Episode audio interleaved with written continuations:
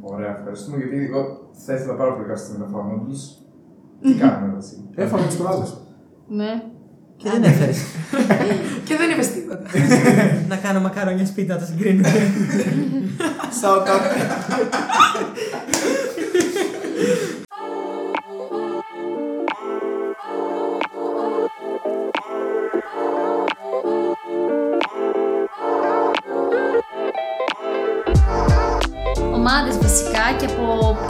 Πιο. επιστήμε πιο κοντά σε αυτό, τύπου τεχνολογία Τεχνολογία τροφίμων. τροφίμων. Ναι, υπήρχαν και χημική μηχανική και εμείς και άλλοι. Οπότε η χημική μηχανική μπαίνουν και σε αυτό, στα τρόφιμα ουσιαστικά. Ωραία. Λοιπόν, ε, έχουμε αναλύσει ουσιαστικά τις κατευθύνσεις, τις διακλαδώσεις σχολής κτλ. Αυτό εδώ είναι ουσιαστικά από το δεύτερο έτος που αρχίζετε και παίρνετε επιλογής, από ό,τι καταλαβαίνω. Από Τρίτο. το τρίτο, τρίτο, Τρίτο. έτος. Τρίτο Και ξεκινά μετά τα πρώτα επιλογή. Φτάνουμε στο τέταρτο, τελειώνει το τέταρτο έτος και μπαίνουμε πλέον στο τελευταίο, σε αυτό που είστε και εσείς τώρα, που είστε τελειόφοιτοι. Ε, ακολουθεί η διπλωματική, σωστά; Σωστά. Όχι μόνο. Σωστά και όχι μόνο θα πούμε σε αυτό το σημείο. Ωραία, πριν, πούμε, πριν φτάσουμε σε αυτό το σημείο, για να πάρεις τη διπλωματική και το θέμα της διπλωματικής, που είναι κάποιος τομέας, θα πρέπει να έχεις πάρει τα απαραίτητα μαθήματα επιλογής ή μπορείς να πάρεις άσχετα μαθήματα επιλογής και να καταλήξεις σε αυτό; Όχι, αυτό είναι το, Εξα- το κομμάτι ας πούμε, που λέμε καταργήθηκαν οι κατευθύνσεις. Παλιότερα Για να έπρεπε να, δω την έχει πάρει, ελευθερία ουσιαστικά. έπρεπε να έχεις πάρει συγκεκριμένα αριθμό μαθημάτων από μια κατεύθυνση, νομίζω. Απλώς αν πάρεις και τα αντίστοιχα μαθήματα σημαίνει ότι σε ενδιαφέρει και όλο αυτό. Σίγουρα. Δηλαδή, αν δεν τα πάρεις, δεν σε ενδιαφέρει στι περισσότερες περιπτώσεις. Οπότε έτσι πηγαίνεις και αυτοβούλος. Δηλαδή, δεν είναι ότι είναι αναγκαστικό, αλλά σίγουρα είναι και καλό για σένα για την διπλωματική. Και πολλές φορές οι καθηγητές μπορεί να έχουν κάποια τέτοια προπόθεση για να ακολουθήσεις αυτή την κατεύθυνση και να πάρεις διπλωματική μαζί τους. Απόλυτα λογικό. Απόλυτα. Είναι άτυπη συμφωνία, δηλαδή Ναι. πρέπει για να Ναι. έχεις πάρει κάποια διπλωματική σε κάποιους ανθρώπους πρέπει να έχεις κάνει κάποια μαθήματα επιλογής τους. 2, 3, 4, 5, 6 μαθήματα. Και Δεν είναι πολλά, δεν είναι πολλά. Δεν έχει κάθε καθηγητής 200 μαθήματα. Ναι, και ένα μάθημα μπορεί να έχει. Ε, μπορεί να είναι ένα και απλά πρέπει να έχεις πάρει αυτό το ένα. Ναι. Και σίγουρα σκεφτείτε ότι η διπλωματική είναι το να εντρυφήσεις ακόμη περισσότερο σε ένα θέμα που είναι στον τομέα που σε ενδιαφέρει. Οπότε θέλεις και εσύ από μόνος σου να έχεις γνώση Ένα σχετικά με background. αυτό το τομέα για να ασχοληθείς, γιατί δεν είναι ότι θα κάνει. Αλλιώς θα χρειαστεί πολύ μεγαλύτερο catch-up στη διπλωματική, που επίσης δεν είναι ανέφικτο, αλλά βοηθά τον εαυτό σου. Αυτό. Άρα ουσιαστικά τώρα φτάνουμε στον, ε, στο κλήρωμα του χρόνου τη- για την διπλωματική, όπου ουσιαστικά παντρεύετε κατευθύνσεις και φτιάχνετε ένα θέμα σε συνεργασία με τον καθηγητή. Το έχω αντιληφθεί λάθος, σωστά; Εξαρτάται. Ναι, δεν είναι απαραίτητα πάντρεμα και κατευθύνσεων. Ναι, Είναι ή επιλογή. ε, δεν είναι αναγκαστικά θέμα καθηγητή. Υπάρχουν καθηγητές που δέχονται να τους δώσεις εσύ θέμα. Και υπάρχουν και καθηγητές που έχουν τετμημένα θέματα και αυτά είναι. Παιδιά, θα σας δώσω σε όποιον, άμα θέλουν, σου δίνουν. Άμα θέλουν, μπορούν να έχουν προποθέσει που δεν σε δέχονται. Ή μπορείτε να το βρείτε και μαζί. Ναι, αυτό. Να του Ναι. πεις τα ενδιαφέροντά σου, να βρείτε κάποιο θέμα μαζί ή και απλά να σου προτείνει ένα θέμα, να πεις «ΟΚ, είμαι cool με αυτό, μου μου αρέσει πολύ, θέλω να ασχοληθώ» και το παίρνεις. Ε, υπάρχουν κάποιοι καθηγητές π.χ. που έχουν βγάλει σε λίστα τα θέματα με τα οποία θα γίνουν διπλωματικές φέτος και μπορείς να διαλέξεις.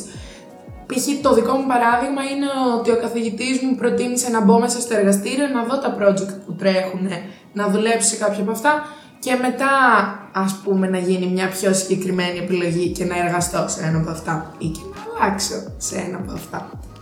Εμένα πάλι ο καθηγητής που πήρα διπλωματική μέχρι να τον ε, διαλέξω δεν είχε άτομα. Δεν ξέρω τι έγινε ξαφνικά. Έχει τα τελευταία δύο χρόνια από εκεί που εγώ στα δικά του επιλογής είχα πέντε άτομα ήμασταν. Και συγκεκριμένα πέντε άτομα η παρέα μου.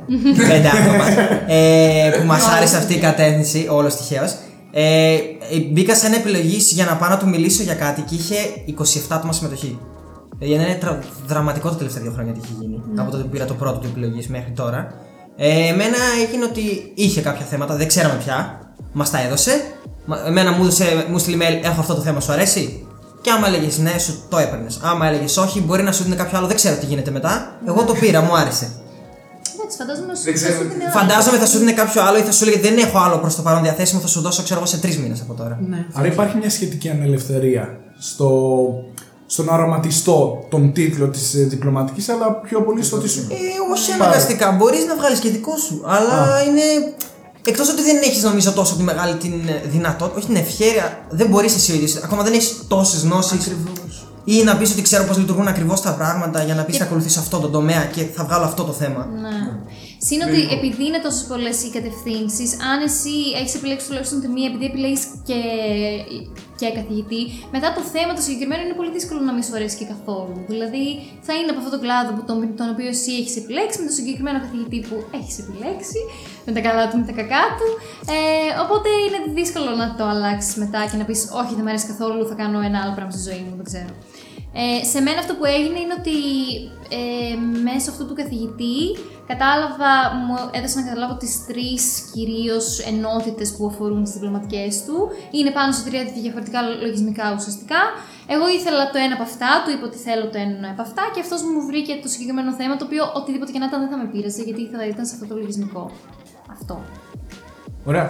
Ε, σύμφωνα με πηγές μου, με μερικά πράγματα που έχω ακούσει, έχω ακούσει ότι οι διπλωματικές στο χημικών μηχανικών είναι διαφορετικές. Δηλαδή ότι υπάρχουν πειραματικές, υπάρχουν διαφόρων ειδών. Θέλετε να μας πείτε καταρχήν ποιες είναι αυτές, τι γίνεται κτλ. κτλ. Να σας πούμε. Τα είδη.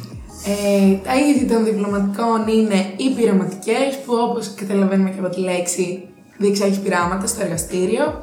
Τα οποία όλα τα πειράματα γίνονται στη σχολή, γίνονται αλλού. Ε, εξαρτάται τον καθηγητή με τον οποίο συνεργάζεσαι. Όπως π.χ. ανέφερε ο Κώστας πριν, ε, αυτός τα πειράματά του τα κάνεις στο ΕΚΕΤΑ. Το Η- ΚΕΤΑ είναι; Εθνικό Κέντρο Έρευνας και Ανάπτυξης. Ένα Ινστιτούτο ε, με ερευνών. Είναι ερευνητές διάφοροι που με χρηματοδοτήσει ή οτιδήποτε διεξάγουν έρευνα για όποιο θέμα. Το οποίο, σαν φορέας, έτσι το Ινστιτούτο συνεργάζεται με το Αριστοτέλειο Πανεπιστήμιο και Ε, φιλοξενεί είναι μαθητές για πρακτικά θέματα. και άλλοι χημικοί μηχανικοί εκεί, τελειόφοιτοι, οι οποίοι δουλεύουν αυτήν τη δουλειά τους. Και απλά συνεργάζονται. κα- Κάποιοι είναι και καθηγητές μας από αυτούς. Δουλεύουν ταυτόχρονα και στα δύο. Ναι, είναι πολλοί καθηγητές που, Είναι ερευνητές ουσιαστικά. που έχουν αυτή τη σχέση και γενικά το ΕΚΕΤΑ είναι ένα πολύ καλό μέρος για μετέπειτα χημικού μηχανικούς. Έχουν, έχει πάρα πολλούς εκεί. Και είναι και μια καλή ευκαιρία για να εξελιχθείς σε πρώιμο επίπεδο και να γνωρίσεις τον τομέα με τον οποίο θες να ασχοληθείς. Έχουμε και άλλα στην Θεσσαλονίκη εκτός από το ΚΕΤΑ. Έχουμε το που είναι ανήκει στο ΕΚΕΤΑ, είναι υπό. Ε, όχι υποκατάσταση, πώς λέγεται. παιδιά; Είναι ένα ακόμα, Παράρτημα. ένα ακόμα Παράρτημα. παράρτημα το οποίο είναι το, ιδε- ε, ε, το Balkan Center που γίνονται επίσης πειράματα και είναι και το KID, ε, όχι KID, πώς λέγεται, κάπως έτσι λέγεται, δεν θυμάμαι παιδιά πώς λέγεται, μην το κο- κόψετε αυτό. ε, Πειράματα γίνονται όμως και στο χώρο του Πυθίτα. ναι, ναι. Ναι. Σε σχέση με τις σίγουρα. διπλωματικέ. Βασικά η πλειοψηφία, γι- η εξαίρεση είναι το να μην γίνονται στο χώρο του Και απευθύντα. δεν λέγεται. Το βρήκα. Θα μπει μάλλον αυτό. Ε, Επίσης, αναφορικά με τα Ινστιτούτα, εμείς μπορεί να μην έχουμε άλλα, αλλά άλλες σχολές όπως οι μηχανολόγοι π.χ. έχουν π.χ. ένα Ινστιτούτο Μεταφορών ή Ινστιτούτο. Δηλαδή υπάρχουν πιο συγκεκριμένα σε κάθε σχολή που προφανώς άμα ασχολείσαι τα ξέρεις. σε εμάς δεν υπάρχουν εκτός από αυτά τα δύο βασικά που είπαμε πιο γνωστά. Άρα έχουμε πειραματικές. Και έχουμε και υπολογιστικές, οι οποίες αφορούν μόνο τους ηλεκτρονικούς υπολογιστές, δεν εργάζεσαι σε εργαστήριο. Ε, μπορεί και να μην εργάζεσαι καν στον χώρο του πανεπιστημίου. Εγώ δηλαδή δεν πηγαίνω καθόλου στη σχολή. Έχω να πάω πάρα πολύ καιρό, τέλος πάντων, κλαίω λίγο με αυτό. Ε, μπορείς να είσαι στο σπίτι και να δουλεύεις εξ αποστάσεως ουσιαστικά από τον υπολογιστή σου. Όπως σε λογισμικά, είτε και. Ναι, δεν ξέρω σε τι άλλο. Μπορεί Γενικά κάποια λογισμικά σου τα δίνουν οι καθηγητές, Κα- κάποια λογισμικά έχεις τη δυνατότητα να συνδεθείς απομακρυσμένα ουσιαστικά στο, ε, στο, μέσω του VPN στα κεντρικά του επιθύτε στους servers και να μπορείς να έχεις εκεί πρόσβαση σε προγράμματα, οπότε δουλεύεις και έτσι. Εσύ επιλέγεις, εννοείται, το τι διπλωματική θα κάνεις. Ε, ξέρω για τους ε, διπλωματικούς του Σαριγιάννη. Νομίζω ότι κάνουν, ε, ασχολούνται με το περιβάλλον. Αυτοί νομίζω ότι κάνουν, δεν κάνουν τίποτα από τα δύο. Είναι Ω, αυτό το τρίτο. ναι. Σαν βιβλιογραφική που εντάσσεται και το κομμάτι της ε, Έρευνας. έρευνας μέσα, αλλά σε Σαν δείγματα εμένα, σαν ανθρώπων. θεωρητικό που είμαι εγώ τον ανθρωπιστικό. Είναι πιο πολύ ας πούμε ε, θέματα Ευρωπαϊκά. Ο Σαριάννης είναι ο καθη... αυτός που, ο καθηγητής που έκανε το προβλεπτικό μοντέλο των, ε, Για τον του COVID. COVID που έβγαινε συνέχεια στην ΕΡΤ. Είναι καθηγητής μας. Οκ. Ε, ο οποίος παίρνει ευρωπαϊκά προγράμματα, τα οποία είναι ας πούμε, με ερωτηματολόγια, τα συμπληρώνουν μεγάλος αριθμός ατόμων. Πολύ μεγάλος. Και γι' αυτό το λόγο μπορεί να πάρει και παραπάνω από ένα, μια φυσιολογική διπλωματική. Φυσιολογική. Από μια Χρονικά. τυπική, χρονικά μια Τυπική. τυπική διπλωματική. Τυπικά το πανεπιστήμιο λέει 6 μήνες και πάνω. Ναι. Ε, πάνω. έξι, ναι, ναι, το πάνω το προσδιορίζεις εσύ. το 6 μήνες είναι Είναι το minimum. θεωρητικά Σωστά. το minimum. Ε, υπάρχουν και, υπάρχουν και λιγότερες. Ε, αυτό, αυτές οι διπλωματικές είναι και κάπως επεξεργασία των αποτελεσμάτων, αλλά είναι πιο βιβλιογραφικά κάπως. Υπάρχει, ας πούμε, στην βιβλιογραφία ότι υπάρχουν από papers. Ναι, ε, και τα συγκρίνεις βάζουν και τα- με αυτά που βλέπεις από τα ερωτηματολόγια και βγάζεις κάποια πορίσματα. Ναι, ναι, ναι. Μάλιστα, μάλιστα. Πιο θεωρητική άρα. ναι.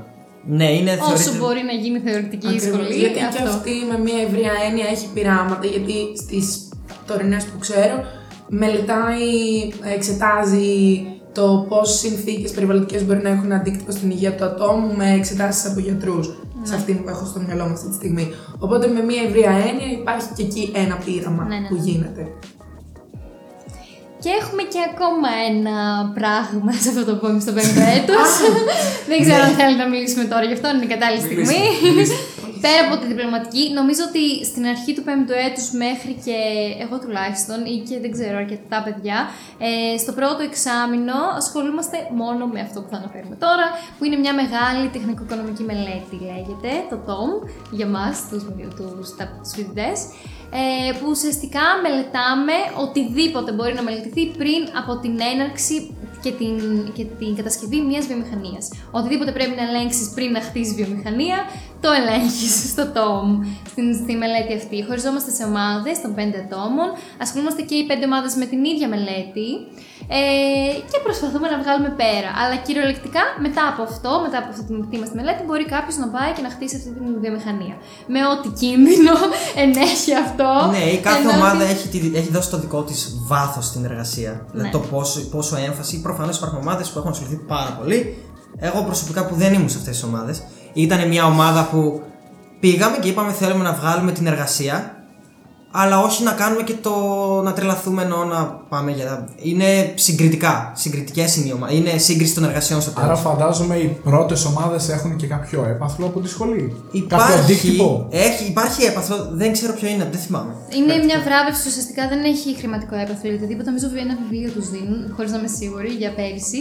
Ε, Απλώς βραβεύεται η καλύτερη Αυτό είναι το μελέτη. κίνητρο. Όχι, Μπορεί κίνητρο, να- δεν δεν είναι έχει- κίνητρο. το Το κίνητρο κίνητρο είναι είναι να η περάσει το γνώση. μάθημα. Καταρχάς. Συστατική επιστολή υπάρχει για παράδειγμα. Νομίζω, αυτό. νομίζω οι νικητές παλιότερα παίρνουν φέτος δεν ξέρω αν ισχύει. Παλιότερα, στο, την πρώτη φορά που εφαρμόστηκε με τον τρόπο που εφαρμόστηκε σε εμάς, είχαν πάρει από όλους τους καθηγητές από μία. Ήταν έξι συστατικές επιστολές. Αυτό το ξέρω, είναι de facto, υπάρχει, ξέρω άτομο που, το έχει, που την έχει πάρει κιόλας. Κοίτα, πέρυσι που ξέρω τον, το παιδί που ήταν στην ομάδα που νίκησε πέρυσι δεν έγινε κάτι τέτοιο. Ωραία, Τώρα τότε δεν αλλάζει, δεν ξέρω με το χρόνια. Γενικά με τα χρόνια Ναι, ναι, εννοείται. το έχουν πάρει πολλοί καθηγητές στο μάθημα. Και πλέον μας το κάνουν με τέτοιο τρόπο σε, σε- έτσι ώστε να πάρει μια, ε, μια πιστοποίηση. Είναι πρόγραμμα συγκεκριμένο το οποίο πιστοποιεί και σε ανεβάζει σαν πανεπιστήμιο τη θέση του πανεπιστημίου. Απλά ο τρόπος που διεξάγεται σε εμάς είναι λίγο περίεργο σε σχέση με άλλες Ναι. φορέ. Περίεργο, θέλετε να γίνετε πιο συγκεκριμένοι. Α πει και Έλλη, πιστεύω. Με βλέπουμε κρατάω τόση ώρα το στόμα μου κλειστό. Έχουμε Ε, διάφορες απόψεις πάνω σε αυτό το θέμα. Ναι. λοιπόν, Ο καθένας μπορεί να πει τη δουλειά Ναι. του. Ναι, Σίγουρα η εμπειρία του καθενός με αυτό το μάθημα ήταν διαφορετική. Εμένα από τη φωνή μου γίνεται φανερό ότι δεν ήταν ευχάριστη. ε, το... Ο στόχος όπως είπαμε είναι να μελετηθεί αυτή η μονάδα από... η- Το μοναδικό πράγμα που σου δίνεται είναι ότι η μονάδα που θέλεις είναι να παράξει π.χ. σε εμάς βιοεθανόλη από γλυκόζη ε, φυτικής προέλευσης. ε, εν πάση περιπτώσει, το πώς θα το ξεκινήσει, όλο το βάρος του πώς θα ασχοληθείς, πώς θα καταλάβεις τι γίνεται και όλα αυτά πέφτει σε σένα και την ομάδα σου. Ε, σαν μάθημα, βλέποντας το πλέον έξω από το χορό, γιατί έχω παραδώσει, δόξα τω Θεώ, ε, χρειάζεται πάρα πολύ ψυχραιμία και όχι άγχος. Κάτι το οποίο δεν είχα τίποτα. από τα- Είχα και τα δύο βασικά. όχι. Λάθος πάλι. Δεν Ε, έχεις ψυχραιμία, έχεις άγχος. και ακριβώς. Ε, δεν βοήθησε καθόλου αυτό. Ε, είχα την τύχη να έχω έναν καθηγητή, καθώς ε, η ομάδα σου την επιβλέπει ένας καθηγητής κάθε δύο εβδομάδες για να δείτε την πρόοδο. Είναι και ενό είδους εξέταση αυτή, αλλά εξαρτάται φυσικά και από τον καθηγητή το πώς τη διεξάγει.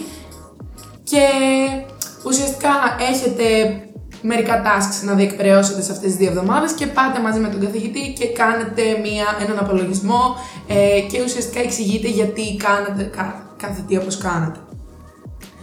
Ε, εγώ είχα την τύχη να έχω έναν καθηγητή ο οποίος δεν σε έστεινε στον τοίχο, προσπαθούσε όντως με τον τρόπο του να σε βοηθήσει και να, καταλάβει, να καταλάβεις μόνος σου πάντα τι πάει λάθος. Δεν σου έδινε ποτέ στο πιάτο η απάντηση είναι αυτή, διορθώστε το, αλλά δεν σε άφηνε και έρμεος στα λάθη σου, το οποίο θα έχεις μετέπειτα ε, αντίκρισμα στο βαθμό σου ή στην μελέτη σου. Ε, δηλαδή για εμένα ήμουν πολύ, ήμουν, ήμουν πολύ χαρούμενη που είχα έναν καθηγητή που δεν φοβόμουν να πάω στο γραφείο του και να έχω απορίες ή να έχω λάθη.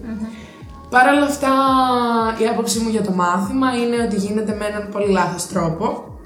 Ε, ε, οξύνεται πάρα πολύ ο ανταγωνισμός μεταξύ των ατόμων, το οποίο δεν ουσιαστικά προσπαθούν να σε μάθουν να δουλεύεις με διαφορετικά άτομα, αλλά με έναν έμεσο τρόπο ο ανταγωνισμός και Το το... ανταγωνισμός μέσα στην ομάδα. θες να πεις. Όχι. Η όχι, τριβή όχι. είναι εντός ομάδας, εκτός ομάδας. Δηλαδή Κοιτάξτε, η ομάδα εξα- μεταξύ ομάδας. Μπορεί να υπάρξει και εντός. Αυτό ναι, πάντα εξαρτάται από την ομάδα και το πώς θα, υπά- θα βρείτε εσείς την ισορροπία σας. Επειδή δυστυχώς πιο πριν δεν μαθαίνουμε με κάποιον άλλον τρόπο να εργαστούμε σε ομαδικές εργασίες και έρχεται πρώτη φορά σε αυτό που δυστυχώς όταν έχεις και μία πίεση και ένα άγχος βγαίνει ένας λίγο πιο. Ε, Aggressive ψεγαδιασμένο. Σε, όχι, ψεγαδιασμένο εαυτό. Όχι Υπάρχει παραμυθένιος. εύκολο. Όχι παραμυθένιος. Δεν υπάρχει προνοχή. ο καλός σου εαυτός. Δεν είναι ο εαυτός που μπορείς να ελέγξεις το τι θα πεις και την αντίδρασή σου στο οτιδήποτε. Δυστυχώς βγαίνουν συμπεριφορές και εντός ομάδας και μεταξύ ομάδων δεν ξέρω, δεν ήρθα σε επαφή με αυτόν τον ανταγωνισμό.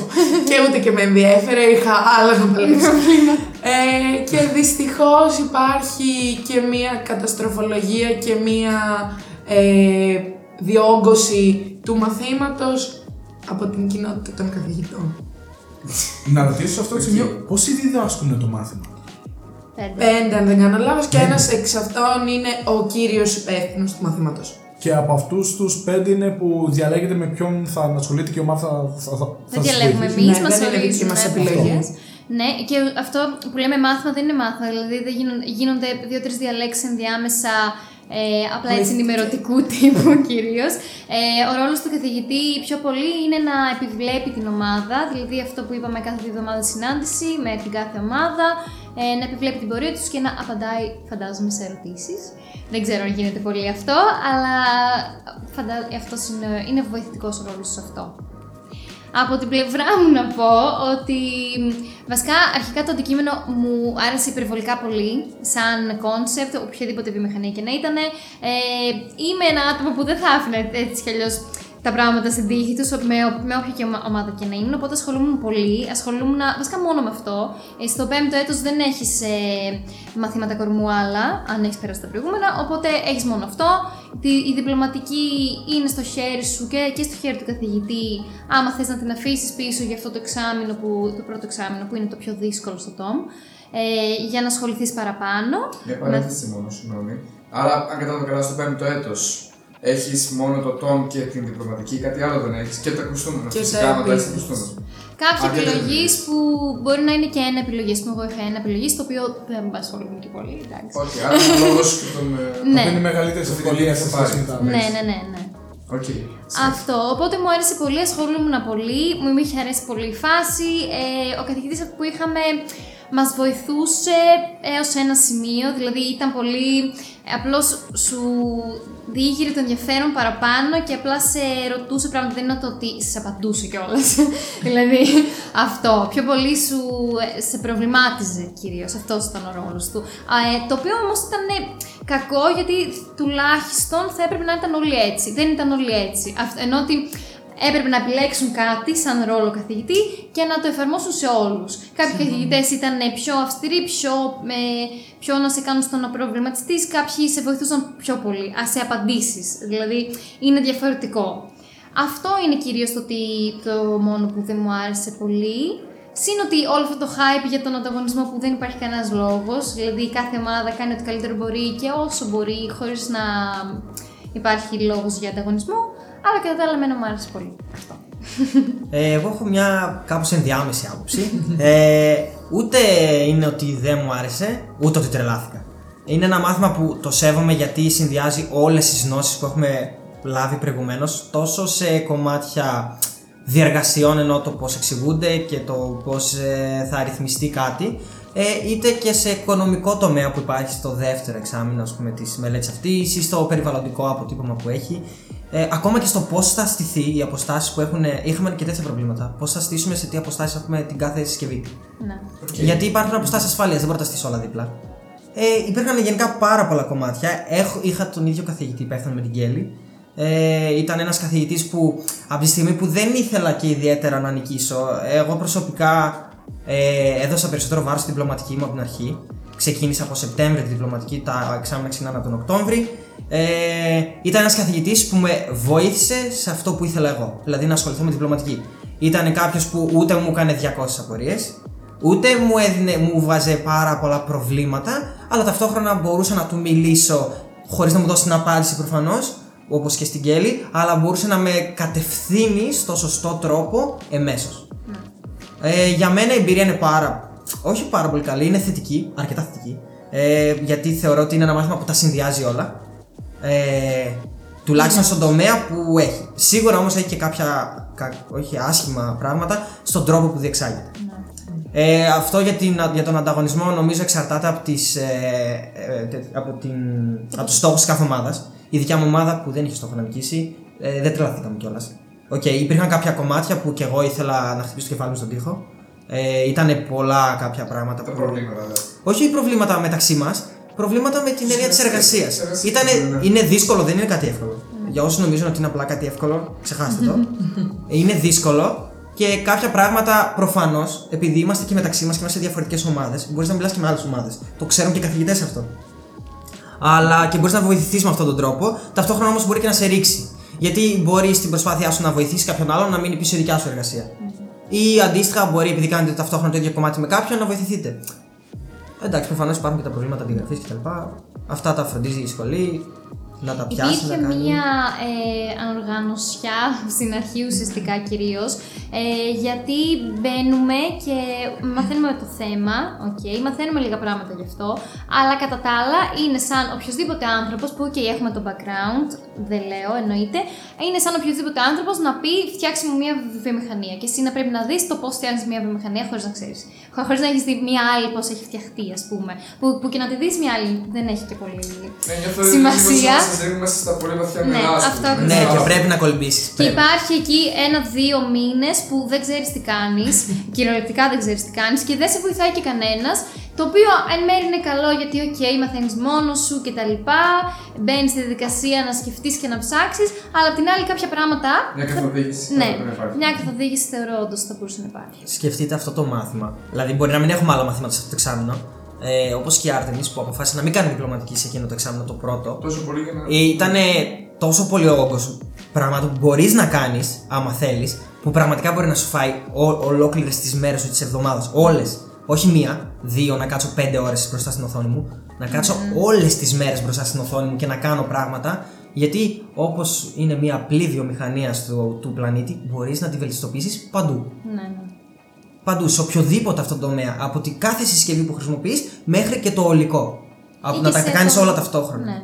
Ή και σε διάφορους τομείς, στο τομέα της ενέργειας, στο τομέα του περιβάλλον που τα λέγαμε και πριν. Α, όλα αυτά εφαρμόζονται σε μια βιομηχανία και στο τόμο. Οπότε ήταν αρκετά δύσκολο.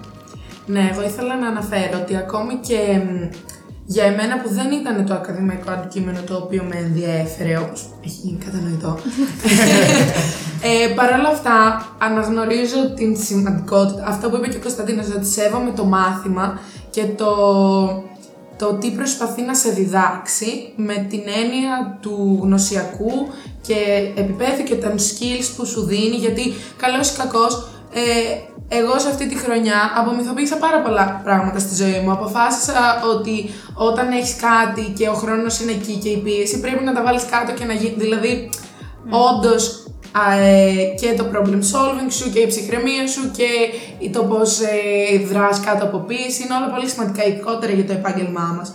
Ε, αλλά το πρόβλημα ήταν με το θέμα διεξαγωγής όπως ανέφεραν και τα παιδιά. Δηλαδή πρέπει να γίνει μια κοινή συζήτηση των καθηγητών, να ληφθεί ένας, ένας κοινός τρόπος πλεύσης και να ακολουθηθεί από όλους. Το καλό είναι ότι είναι και μια ε, επαγγελματική υποκατάσταση από μόνη της. Δηλαδή, μπορεί να βγεις μετά χημικός μηχανικός και να κάνεις ακριβώς αυτό το πράγμα. Να κάνεις τόμς στη ζωή σου για πάντα. Που εμένα, ας πούμε, θα μ' άρεσε, κάποιους άλλους όχι. Αλλά είναι κάτι που, που είναι πολύ καλό. Ουσιαστικά στο Tom κάνετε concept, από ό,τι καταλαβαίνω. Κάνετε κάτι το οποίο θα αποδώσει και ε, περιβαλλοντολογικά, υποθέτω, ενεργειακά και χρηματικά και όλα μαζί. Μπορείτε μετά αυτό το concept να το πάτε και να το παρουσιάσετε σε εταιρεία. Για να Ε, γίνει- αυτό είναι το όλο concept του μαθήματος. Ε, κάθε ομάδα έχει. Γίνεται actually κιόλας. Ναι, ναι, είναι αυτό, αυτό είναι το θέμα. Είναι, ας πούμε, για μας ήταν να πάρεις γλυκόζη, η οποία από προηγούμενο τόμα έχει παραχθεί από καλαμπόκι, από, από πρώτη ύλη από βιομάζα και θέλουμε να το κάνουμε καύσιμο, καύσιμη βιοεθανόλη για αυτοκίνητα. Γιατί πιο πράσινο καύσιμο, οικολογική Μπαίνει συντήρηση στη και βενζίνη τέτοια. ουσιαστικά και υπάρχει και νόμος πλέον που μπαίνει 3,3% στη βενζίνη. Ναι, είναι, είναι όντω. ναι, είναι κάτι που όντως έχει εφαρμογή. Νομίζω όλα τα τόμ των πρόσφατων χρόνων έχουν εφαρμογή. Ε, και είναι ότι. Δεν είναι απλά δηλαδή το στο concept χαρτί. είναι ότι κάθε ομάδα κάνει τη δικιά της εργασία. Στο τέλος, η καλύτερη εργασία παρουσιάζεται και σε εταιρείες. Έχουμε στο τέλος της χρονιάς, στο τέλος της εξεταστικής νομίζω, ε, εμφανίζονται εταιρείες και γίνεται μια. ο- Όχι, ο- τέτοιο, μια Βράβευση. εκδήλωση, μια βράβευση στην καλύτερης ομάδας, η οποία παρουσιάζεται και στους εκπροσώπους των εταιριών. Α πούμε, αυτό είναι ένα κέρδος της ομάδας που κερδίζει πέρα από το βιβλίο. Φίβο, καταλαβαίνω πώς αισθάνονται οι εταιρείε όταν βλέπουν αυτά τα concept ε; και μιλάμε για πράφη. ναι, είναι όντως κάτι Κυριολεκτικά. που μπορεί να στηθεί. Βέβαια, θέλει προφανώς και κάποια ακόμα παρετέρω Βέβαια. μελέτη. Κανένας δεν παρέδωσε τέλεια εργασία, παιδιά. Δεν μπορούμε να παραδώσουμε τέλεια εργασία στον χρόνο και στις γνώσεις που έχουμε. Ναι. Έχετε ακούσει να έχουν υπάρξει ομάδες από Tom που να πη- πάνε μετά σε εταιρείες; Που να έχει γίνει όντως Να, δηλαδή. να, να πήραν κάτι Ένα κάτι εκπρόσωπο πίσω. να το έχει δεχτεί το τόμο, ας πούμε. Ε, και απλά, ναι. Αυτό το σχόλιο ήθελα να κάνω από πριν, το ότι εμείς παρουσιάζουμε αυτή την ιδέα στις εταιρείες. Αυτό δεν είναι για να αγοράσουν οι εταιρείες τη συγκεκριμένη ιδέα, γιατί είναι το μια πράγμα. τεχνολογία η οποία χρησιμοποιείται και η οποία βελτιστοποιείται αντίστοιχα στις εκάστοτε βιομηχανίες και στις εκάστοτε εταιρείες. Το point είναι να δουν απέναντί τους έναν μηχανικό, ο οποίος μπορεί να ανταπεξέλθει σε αυτές τις συνθήκες, θα σκεφτεί ε, out of the box, θα προσπαθήσει να λύσει προβλήματα που μπορεί και ναι, ένα, πέμπτο, ένα παιδί από το πέμπτο έτος να σκεφτεί κάτι το οποίο δεν το έχει σκεφτεί κάποιος έξω στη βιομηχανία. Και απλά αυτό να αποτελέσει ένα selling point για το άτομο που βλέπουν. Θεωρώ ότι αυτό είναι το βασικό. Ότι δεν έρχονται οι εταιρείες για να δουν μία μελέτη την οποία θα πούνε αγοράζω. Ή και να δούνε γενικότερα από α, το ενδιαφέρον του, ας πούμε, η εργοστάσιο βιοεθανόλου στην Ελλάδα δεν υπάρχει. Οπότε μπορούν να δουν από όλες αυτές τις μελέτες αν τελικά αυτό συμφέρει. Γιατί μπορεί και να μην συμφέρει. Γενικά στα TOM μπορούμε να βγάλουμε, γιατί παίζει ανάλογα και με τη δυναμικότητα του εργοστασίου. Η δυναμικότητα είναι το πόσο παράγεις ουσιαστικά. Κάθε ομάδα είχε μια διαφορετική δυναμικότητα, οπότε έβγαζε και διαφορετικό ποσοστό κέρδους. Ε, μπο- από αυτές τις μελέτες, ας πούμε, μπορούμε να δούμε μέχρι ποια δυναμικότητα ή από ποια δυναμικότητα και πάνω μπορούμε να έχουμε όντως κέρδος σε μια τέτοια βιομηχανία. Αν έχουμε κέρδος. Γιατί στην Ελλάδα, ας πούμε, δεν υπάρχει. Στη... Τώρα γενικά γίνονται και κάποιες συζητήσεις ότι γενικά ίσως να μην είναι τόσο κερδοφόρα η συγκεκριμένη βιομηχανία, η παραγωγή βιοθανόλου σε πολυγλυκόζη, ουσιαστικά. Ε, παίζονται πολλά και μπορείς να δεις πολλά από αυτό.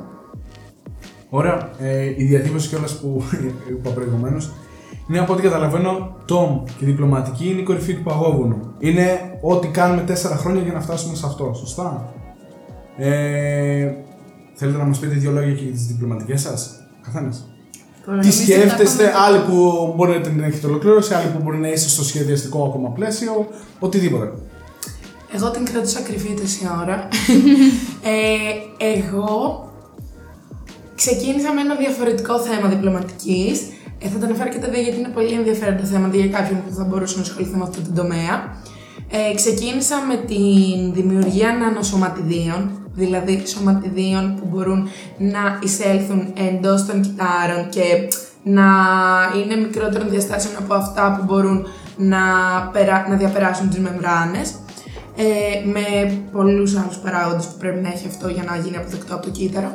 Και ο στόχος ήταν αυτά τα νανοσωματίδια να λειτουργούν ως φορείς φαρμακευτικών ουσιών. Συγκεκριμένα μια ε, ουσία που είναι, πρέπει να φτάσει στους πνεύμονες, στις κυψελίδες και αν την ε, καταπιείς απλά χωρίς να την εγκλήσεις σε κάτι, κολλάει στον λάριγκο και δεν φτάνει ποτέ στο στόχο όργανο. Κυψελίδες, ό,τι είναι. Ε, αυτή η διπλωματική ωστόσο, επειδή δυστυχώς τα υλικά δεν έφτασαν ποτέ, Ε, ματαιώθηκε. Εδώ είναι που λέγαμε περί budget. Γι' αυτό το έλεγα με τόσο πόνο ψυχή. ε, και το τωρινό μου θέμα διπλωματικής είναι η ανάλυση εκχυλισμάτων από θαλάσσιους οργανισμούς, είτε από παραπροϊόντα, δηλαδή από κόκαλα και σκουπίδια πρακτικά, σκουπίδια με την έννοια της ε, μη χρησιμότητάς τους σε κάποιον, ε, γίνονται εκχυλίσματα από αυτά και μετέπειτα μπορείς να μετρήσεις τις ε, ιδιότητες που έχουν αυτά τα εκχυλίσματα και την επίδρασή τους σε κύτταρα. Είτε αυτά τα κύτταρα είναι καρκινικά, είτε νευρονικά, είτε οποιαδήποτε σειρά κυτάρων θες να χρησιμοποιήσεις, γιατί εξαρτάται το πώς θες να χρησιμοποιήσεις το εκάστοτε εκχύλισμα. Εγώ προς το παρόν μετράω τις αντιοξυδοτικές δράσεις, γιατί το οξυδοτικό στρες είναι ένα πολύ σημαντικό ε, κομμάτι για, την, ε, για τον θάνατο, ας πούμε, για τη γύρανση των κυτάρων και για την καταστροφή του DNA. Και πώς τη διεξάγεις αυτή την, ε, αυτή την διπλωματική; Κάνω πειράματα στο εργαστήριο της ανόργανης. Αυτού το είπα. ε, και είμαι εκεί σχεδόν κάθε μέρα, αναλόγως και το πρόγραμμα των πειραμάτων μου. Ε, οι πειραματικές οι εργασίες έχουν ένα θετικό ή αρνητικό, όπως θέλει το λαμβάνει ο καθένας. Όσο τρέχουν τα πειράματά σου, δεν μπορείς να φύγεις από εκεί. Μπορεί το πείραμά σου να πάρει 2 ώρες και να φύγεις σε 2 ώρες εκείνη τη μέρα, μπορεί την επόμενη να πάρει 12 ώρες. Εντάξει, στην αρχή το λες και, και νο, νομίζω ότι το 2 θα είναι το πολύ. Μπορεί, τύπου θα πει μπορεί να πάρει 2 ώρες και να κάτσεις 2 ώρες, μπορεί να είναι και 2 λεπτά. Ο 2 λεπτά δεν θα είναι ποτέ. ε, αλλά υπάρχουν μέρες που μπορεί να ανοίξεις το εργαστήριο, να κλείσεις το εργαστήριο, υπάρχουν μέρες που μπορεί να μην πας στο εργαστήριο. Ε, αλλά είναι κάτι πάρα πολύ. Δηλαδή, για εμένα, ε, τώρα βρήκα αυτό που έψαχνα σε αυτή τη σχολή και με γεμίζει πάρα πολύ. Δηλαδή, πηγαίνω στο εργαστήριο, ετοιμάζομαι να κάτσω 12 ώρες και είμαι και χαίρομαι που θα κάτσω εκεί. Ακόμη και με τις συνθήκες τις οποίες κάθομαι. Πολύ σημαντικό αυτό. Πολύ Είναι όντως. δείχνει αγάπη, δείχνει, δείχνει στένος, δείχνει όραμα. Και είναι ευχάριστο που επιτέλους για μένα βρήκα αυτό που έψαχνα σε αυτή τη σχολή. Ε, εγώ θα κάνω μια εισαγωγή για το δικό μου θέμα. Δεν θα πω κατευθείαν τον τίτλο.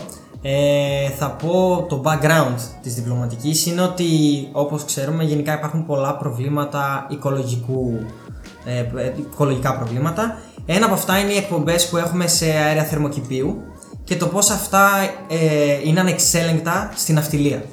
Η ναυτιλία είναι ένας παράγοντας επειδή είναι πολύ δύσκολο, δεν είναι στεριά να ρυθμίσω κάποιες καταστάσεις.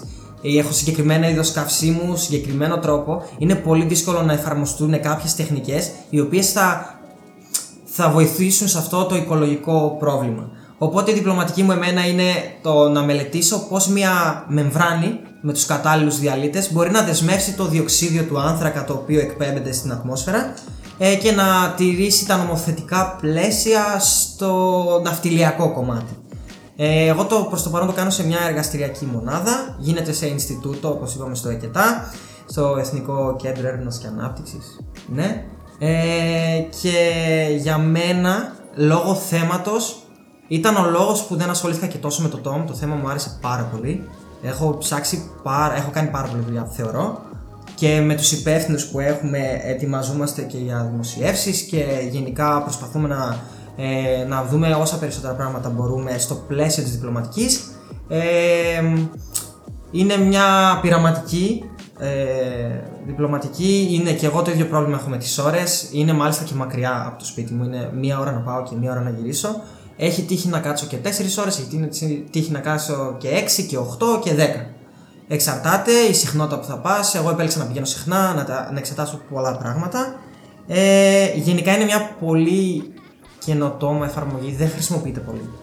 Ε, Στην Ελλάδα ή γενικότερα; Γενικότερα στον κόσμο υπάρχουν πέντε μονάδες, πέντε πλοία, πέντε με τον αριθμό πέντε μετρημένα στα δάχτυλα, τα οποία χρησιμοποιούν ε, τεχνολογίες δέσμευσης διοξιδίου και οποιοδήποτε άλλο αερίου. Και κανένα από αυτές δεν είναι μεμβράνες. Είναι συμβατικές μέθοδοι που χρησιμοποιούνται στη στεριά και στην αφιλία δεν είναι καθόλου αποδοτικέ. Οπότε υπάρχουν τε, πάρα πολλές εφαρμογές οι οποίες αυτή τη στιγμή βρίσκονται σε developing στάδιο ε, για να γίνει πρώτα από την εργαστηριακή κλίμακα σε μια ημικλίμακα πιλωτική λέγεται και μετά να εφαρμοστεί και στα πλοία. Εμένα αυτό είναι το κομμάτι μου, μου αρέσει πάρα πολύ προσωπικά. Έχω ρίξει πολλή δουλειά θεωρώ ε, και είμαι στο κομμάτι της συγγραφής και θέλω να πιστεύω ότι τελειώνει. και να πάρουμε και το πτυχίο Θα επιτέλου. πούμε ένα μπράβο από εδώ. Και στους δύο. Και στους δύο, εννοείται. Ναι. Εγώ δεν τελειώνω. Έφυγε η δικιά σου ώρα, αλλά δεν Ναι, ε, είμαι πολύ ευχαριστημένος τόσο με τους υπεύθυνους μου, όσο και με τον καθηγητή μου, ο οποίος δεν έχω πολλές επαφές, αλλά σε όποια σημεία το χρειάστηκα επικοινώνησε μαζί μου σύντομα. Μια ερώτηση μπορώ να κάνω follow-up τώρα για το θέμα σου. Ε, οι μεμβράνες, θες να πεις λίγο δύο λόγια Τι είναι οι παραπάνω για τις μεμβράνες. Οι μεμβράνες είναι Πώς συλλέγουν ουσιαστικά ε, σαν ένα κόσκινο, άμα το σκεφτείτε. Υπάρχουν ίνες, οι οποίες είναι μέσα σε ένα υλικό. Ας πούμε το υλικό με το οποίο είναι φτιαγμένη η μεμβράνη είναι μια παράμετρος η οποία είναι πολύ σημαντική. Το τι θα χρησιμοποιήσω σαν υγρό για να δεσμεύσω το αέριο της καύσης είναι πολύ σημαντικό. Υπάρχουν πάρα πολλές παράμετροι, οι οποίες πρέπει να μελετήσεις. Όσες περισσότερες μπορούσαμε να μελετήσουμε προφανώς, τόσο το καλύτερο. Ε, ουσιαστικά είναι γιαΐνες που βρίσκονται μέσα σε μία μεμβράνη, οι οποίες μέσα έχουν πόρους, τρύπες. Ε, στις οποίες ε, λόγω διαφοράς συγκέντρωσης που υπάρχει στο αέριο και στο ρευστό, το αέριο του διοξιδίου, τα ιόντα διοξιδίου, δεσμεύονται στους σπόρους. Και από εκεί πέρα μεταφέρονται στο υγρό, που είναι ο διαλύτης μου, είναι ο- αυτό που χρησιμοποιώ για να δεσμεύσεις. Μπορεί να γίνει και με άλλες ουσίες αέριες, γενικά είναι ρευστό ή υγρό ή αέριο. Ε, αυτό είναι και υπάρχουν πάρα πολλές ίνες μέσα σε μια μεμβράνη, οι οποίες κάνουν αυτή τη δουλειά. Η κάθε ίνα δεν έχει έναν πόρο, έχει πάρα πολλούς, οι οποίοι είναι πολύ μικρά σωματίδια, δεν μπορείς να τα δει με το γυμνό μάτι. Ωραία, τώρα πά- έχω μια ακόμα ερώτηση τώρα, εντάξει. Λοιπόν, ε, η ερώτηση είναι ότι είπες ότι είναι πειραματική. Εσύ ασχολείσαι, ασχολείσαι καθαρά με το πειραματικό κομμάτι, όπως στο εργαστήριο και ασχολείσαι. Έχει συνεργάτες ουσιαστικά οι οποίοι κάνουν ε, κάποια μοντελοποίηση ή ασχολούνται με προσομοίωση Ναι. ε, υπολογιστικά που κάνουν ουσιαστικά αυτό που πας να κάνεις εσύ, που πάνε να το μοντελοποιήσουν και να το προσομοιώσουν στο. κώδικα. Ναι, ναι, υπάρχει. Είναι... Έχεις καταλάβει το concept της χημικής μου. Μπράβο, είναι πολύ καλό, όντως. Μπράβο, δηλαδή. Ε, Συγχαρητήρια. είναι αυτό ακριβώς. Η ομάδα που ασχολούν, που ε, έχω εγώ για υπεύθυνος, είναι από ένα φάσμα ε, κατευθύνσεων. Ε, ο ένας από αυτούς είναι το προγραμματιστικό, το οποίο χρησιμοποιεί το ίδιο πρόγραμμα με την Artemis, το, αυτό το GPROMS. Ε, άλλοι ασχολούνται με τα πειράματα όπως είμαι εγώ και άλλοι είναι υπεύθυνοι που έχουν κάποιες πιο γενικές γνώσεις, σε βοηθάνε, είναι καλύτεροι σε άλλες κατευθύνσεις. Ε, προφανώς έχουν γίνει πέρα από τη δικιά μου έρευνα εδώ και κάποια χρόνια και άλλες. Κάποιες από αυτές είναι υπολογιστικές, είναι αυτό το κώδικα, προσπαθείς να προβλέψεις τα προβλεπτικά μοντέλα. Είναι και μία από τις αδυναμίες της δικιάς μου διπλωματικής, ότι δεν έχω κάποιο προβλεπτικό μοντέλο. Μελετάω, δεν μελετάω στα τυφλά, αλλά μελετάω αποτελέσματα από κάποια ήδη προβλεπόμενα ή μπορώ να κάνω προβλέψεις με βάση αυτά που έβγαλα. Αλλά δεν προβλέπω εγώ. Αυτό δεν ξέρω με Σε κάλυψε, μένα πιστεύω, είναι ακριβώς το ίδιο αυτό που είπες.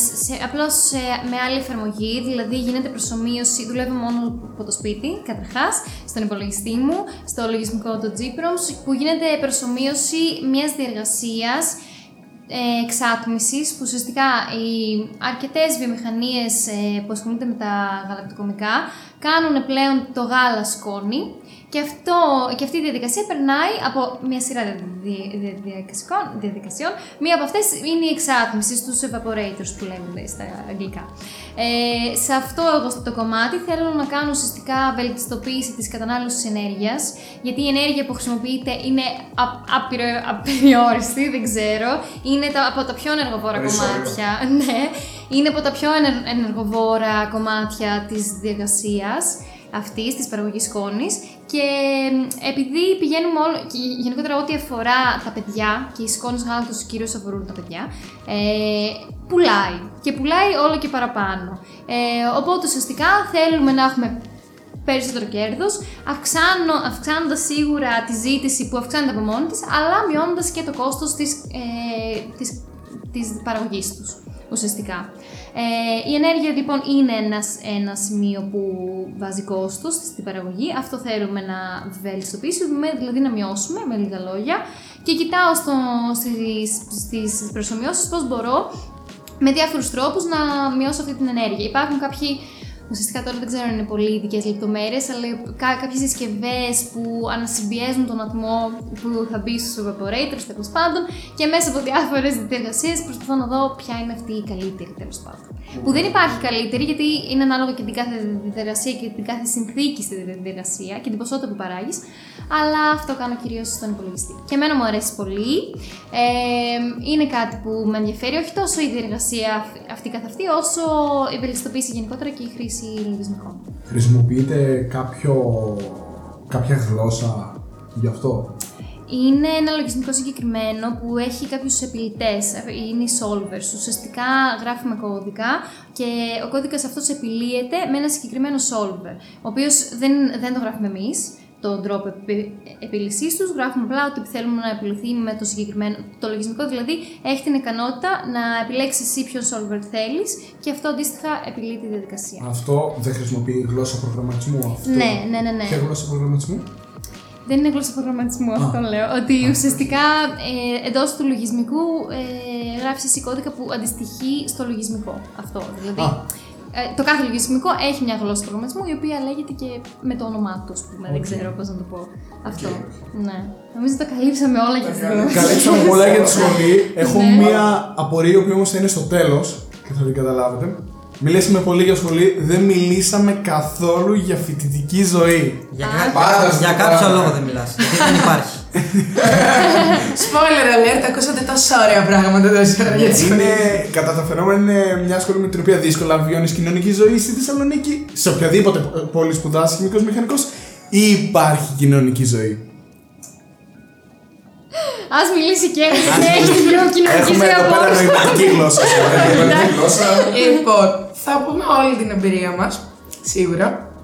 Εγώ προσωπικά. η οποία υποθέτω διαβαθμίζεται ανά τα έτη. Αυτό. Αυτό θα έλεγα ακριβώς. Προσωπικά δεν νιώθω ότι στερήθηκα τίποτα στην κοινωνική μου ζωή. Ε, ίσως την παρέζησα κάποια, κάποια περίοδο. Ε, Παρ' όλα αυτά εννοείται πέραν το ότι μετά από ένα διάστημα δεν έχεις τις ίδιες αντοχές που είχες πέντε χρόνια πριν. Ε, τέταρτο και πέμπτο έτος που... Τέταρτο όχι έκανε Εράσμους, λάθος. πέμπτο έτος. Εράσμος πού; Έκανε Εράσμους στη Σεβίλη. Μια παρένθεση ευχάριστη για τη ζωή της Κέρι και για το podcast. Ναι. ναι, και μετά πίσω εδώ. Έκλεισε η ε, παρένθεση. πέμπτο έτος είναι η αλήθεια, παρόλο που είχα πιο περιορισμένη κοινωνική ζωή εννοείται, ήταν από προσωπική επιλογή γιατί προτιμούσα ε, τις ώρες που θα είχα ελεύθερες είτε να κάτσω πιο χαλαρά είτε να κάνω, να, να μην το ζήσω όπως θα το ζούσα προηγούμενα χρόνια. Ε, ένα κομμάτι της κοινωνικής μου ζωής που ήταν πολύ σημαντικό γιατί η κοινωνική ζωή όταν λέμε δεν εννοούμε ότι ήμουν κάθε βράδυ και κολοέπινα. Σίγουρα όχι. Ένα κομμάτι της φοιτητικής μου ζωής πολύ ευχάριστο ήταν το κομμάτι του εθελοντισμού με το οποίο ασχολήθηκα. Το οποίο είναι; Ε, με, πο- το μεγαλύτερο αυτού ήταν η ενασχόλησή μου με το BEST, το οποίο είναι τοποθέτηση προϊόντος. ε, Γεια σου, bo- Best. Γεια σου, Best, αν με ακούς. ε, σημαίνει Board of European Students of Technology και ήθελα να είναι κάτι με, σε έναν βαθμό σχετικό με τη σχολή μου. Ουσιαστικά το BEST προσφέρει τη δυνατότητα σε φοιτητές τεχνολογίας, δηλαδή Πολυτεχνείο και ΣΤΕ, να τόσο να εξελιχθούν ε, συμπληρωματική εκπαίδευση παρέχοντας σεμινάρια που είναι πιο εξειδικευμένα σε κάθε θέμα. Εγώ είχα ασχοληθεί με ένα σεμινάριο στις ανανεώσιμες πηγές και στη βιωσιμότητα. Και μετέπειτα σου δίνει την ικανότητα, τη δυνατότητα βασικά τόσο να ταξιδέψεις όσο και να έρθεις σε επαφή με, το, εξ- με την υπόλοιπη Ευρώπη για, και για επαγγελματικούς λόγους και για ε, προσωπική εξέλιξη σαν φοιτητή. Έχει πάρα πολλές πτυχές και προσωπικά νιώθω ότι μαζί με τη σχολή με άλλαξαν πάρα πολύ σαν άνθρωπο, μου προσέφεραν πάρα πολλές δυνατότητες που δεν θα είχα αν δεν ασχολιόμουν με αυτό. Έκανα και άλλα πιο μικρά, ασχολήθηκα με blog ή κάτι τέτοιο, αλλά το κύριο που θα έλεγα είναι ότι ο θελοντισμός ήταν ένα κομμάτι που δεν θα άλλαζα στη φοιτητική μου ζωή, όσο και αν θυσίασα ακαδημαϊκά κάποια πράγματα γι' αυτό και κοινωνικά. Ε, ήταν κάτι το οποίο με διαμόρφωσε, θα το ξαναζούσα. Άμα έκανα άλλες 50 φοιτητικές ζωές, δεν θα άλλαζα την ενασχόληση μου αυτή. Και θεωρώ ότι είναι και πολύ σημαντικό όταν έρθουμε σε, μια, σε ένα τέτοιο περιβάλλον, ειδικά εγώ που ήρθα από τη δράμα στο περιβάλλον της Θεσσαλονίκης και οι ευκαιρίες ήταν άπειρες, να τις εκμεταλλευτούμε όσο μπορούμε. Γιατί τα φοιτητικά χρόνια, καλός ή κακός, όντως δεν ξαναέρχονται και είναι μια ευκαιρία για να γνωρίσεις πάρα πολλά και διαφορετικά πράγματα. Και όχι απαραίτητα ότι μετά θα πεις θέλω να τα κάνω όλα, αλλά είναι τα έτσι τα οποία γνωρίζεις και κάνεις την προσταφέρεση της προσωπικότητάς σου. Βγάζεις, ξαναβάζεις και ούτω καθεξής. Διαμορφώνει το ποιόν μας. Ακριβώς. Ε, υπήρχε κάποιο αγαπημένο χόμπι όλο αυτό τον καιρό, κάτι το οποίο να πούμε. Το οτιδήποτε μπορεί να πεις. Έπαιζα κάτι. Μπορείς να πεις. Μ' άρεσε κάθε Παρασκευή να πίνω πέντε ποτά. Παράδειγμα. Είπε ότι δεν κολόπινο. Ένα μαγαζί που. Ναι, θα έλεγα ότι. Αν θέλετε μπορείτε να πείτε μαγαζιά, μπορείτε να πείτε ό,τι θέλετε. Μαγαζί δεν μου ήρθε. Το ένα κομμάτι επίση εξέχασα τον προσωπικό, της προσωπικής μου ζωή ε, στη Θεσσαλονίκη. Όχι προσωπικής, κόψτε αυτό. ένα κομμάτι εξέχασα της ζωής μου στη Θεσσαλονίκη. Κοινωνικά ήταν ε, νιώθω τα πάρτι που ζούσαμε τη. Πώς γίνεται πάντα να φτάνουμε στα Για Πραγματικά. πάρτι όμως. Που δεν ήταν πάρτι οργανωμένα από μαγαζιά, τα σωστά τα πάρτι. Τα Ήταν σωστά, αυτά τα που, φοιτητικά. που σε καλούσαν άτομα που είχες γνωρίσει μία φορά στη ζωή σου, ή δύο ή τρεις, ή βρισκόσασταν στη σχολή χωρίς καμία κοινωνική αλληλεπίδραση, αλλά θεωρούσες καθήκον σου να καλέσεις αυτό το άτομο στο πάρτι και μπορεί να παρεξηγιώσουν αν δεν σε καλούσε πίσω. Και πραγματικά οι καλύτερες βραδιές που θυμάμαι στη ζωή μου είναι σε τέτοια πάρτι με τις φίλες μου, με τα άτομα που μπορεί να γνωρίσει εκεί και να το κάνω πιο ξεχωριστό. Ήταν κάτι που σίγουρα θα μου λείψει στα πιο μετά χρόνια. Ε, εγώ με τη σειρά μου θα πω ότι αυτό είναι κάτι πολύ κλασικό. Άμα θες θα τα προλάβεις όλα. Οκ, έχει διάβασμα η σχολή μας. Αρκεί να κοιμάσαι λίγο. Αρκεί να κοιμάσαι λίγο. Εγώ προσωπικά Ποιος πιστεύω. μιλάει; Ευρώ είναι για τους αδύναμους. Ο ύπνος είναι υπερτιμημένος κατά με. Oh my God. Ε, Μάλλον είμαστε αδέρφια. ο ύπνος είναι υπερτιμημένος. Εγώ η αλήθεια είναι ότι έχω χάσει αρκετές ώρες ύπνου. Όχι αναγκαστικά λόγω σχολής, λόγω επιλογών. Ε, σίγουρα είχα και ένα κομμάτι της δουλειάς που δούλευα το γνωστός σε όλου μας service. Ε, ή σε κλαμπ, σε ταβέρνες, σε καφετέρειες. Έχω κάνει αρκετά. Είναι η πράγματα. γνωστή επαγγελματική αποκατάσταση που Ελλάδα. υπάρχει στην Ελλάδα. Ναι, Των βάζεις των στο πτυχίο σου. πολυτεχνητών. ε, των πολυτεχνητών Α, μην ακριβώς. έρθει, γιατί σε όλες τις σχολές έτσι είμαστε. Ναι. Μέχρι να πάρουμε Έτσι και. μας πει. Αυτό. Ε, κατά τα άλλα, θα πω ότι η φοιτητική μου ζωή είναι απίστευτη. Έχω την τύχη να έχω μια απίστευτη παρέα. Κάναμε μια παρέα από το πρώτο έτος. Shout out στα παιδιά. Ναι, ελπίζω να μας Είναι ακούνε. τέλειοι. Είναι, είναι μια παρέα καταπληκτική. Είναι μεγάλη, ε, είναι 9-10 άτομα. Αλλά είναι 9-10 άτομα που τα θεωρώ αδέρφια μου. Είναι κάποια παρέα, κάποια πράγματα που έχω ζήσει μαζί τους απίστευτα. Ε, εμπειρίες από ποτά, ε, πάρτι, αυτά τα πάρτι. Όταν έχεις μια παρέα 10 άτομα μπορείς να κάνεις ένα τεράστιο πάρτι από μόνος σου. Μόνος σου. Ε, μπορείς οι μαζόξεις που έχουμε κάνει, ή τα ταξίδια που έχουμε πάει, ή τα μαθήματα που έχουμε διαβάσει λόγω σχολής. Είναι κάποιες εμπειρίες που δεν θα τις ξεχάσω. Βέβαια, εμένα ε, δύο πράγματα μου έχουν μείνει σίγουρα. Ε, Ένα είναι οι καφέδες. Πίνω πολύ καφέ. Και ειδικά με τα παιδιά, και πέρα από τα παιδιά μου έχει μείνει, πίνω αρκετούς καφέδες την ημέρα. Τρεις με τέσσερις και πέντε άμα, λι- άμα χρειαστεί. Το ρεκόρ του είναι 7. Το ρεκόρ μου είναι 7 σε μία μέρα. Ε, και όντα αθλητής πριν τη σχολή και μετά, ε, ένα κομμάτι που μου άρεσε πάρα πολύ και το τήρησα μέχρι και τώρα είναι ο αθλητισμός. Είτε αυτό είναι να πάω με την παρέα μου για μπάσκετ, μπάλα, βόλεϊ ή οτιδήποτε, είτε αυτά που κάνω μόνος μου, ε, στο σπίτι μου, έξω, λόγω καραντίνας με κλειστά γυμναστήρια, ε, ασκήσεις εδάφους με το σώμα ή οτιδήποτε. Ε, νομίζω αυτά είναι που μου έμειναν από την κοινωνική μου ζωή, οι καφέδες πιο πολύ και τα πάρτι, αλλά τα πάρτι, τα αυτά τα, τα σωστά, τα, τα φοιτητικά και Αυτά όχι στο μέσα σε μαγαζί. σπίτια. και δεν υπάρχουν. Σε σπίτια, ακόμα και το απειθήτα είναι Σε καλύτερα. εγκαταλελειμμένου χώρους. Σε εγκαταλειμμένους χώρους, στη Βαλαωρίτου, στα εγκαταλειμμένα σπίτια. Το Έχουμε. απαιτείται νομίζω ότι όσο πέρσι τόσο και καλύτερα. Ε, δεν ξέρω τώρα τα ζήσει. τελευταία χρόνια η αλήθεια είναι έχω το τελευταίο φέτος δεν έχω πάει πολύ.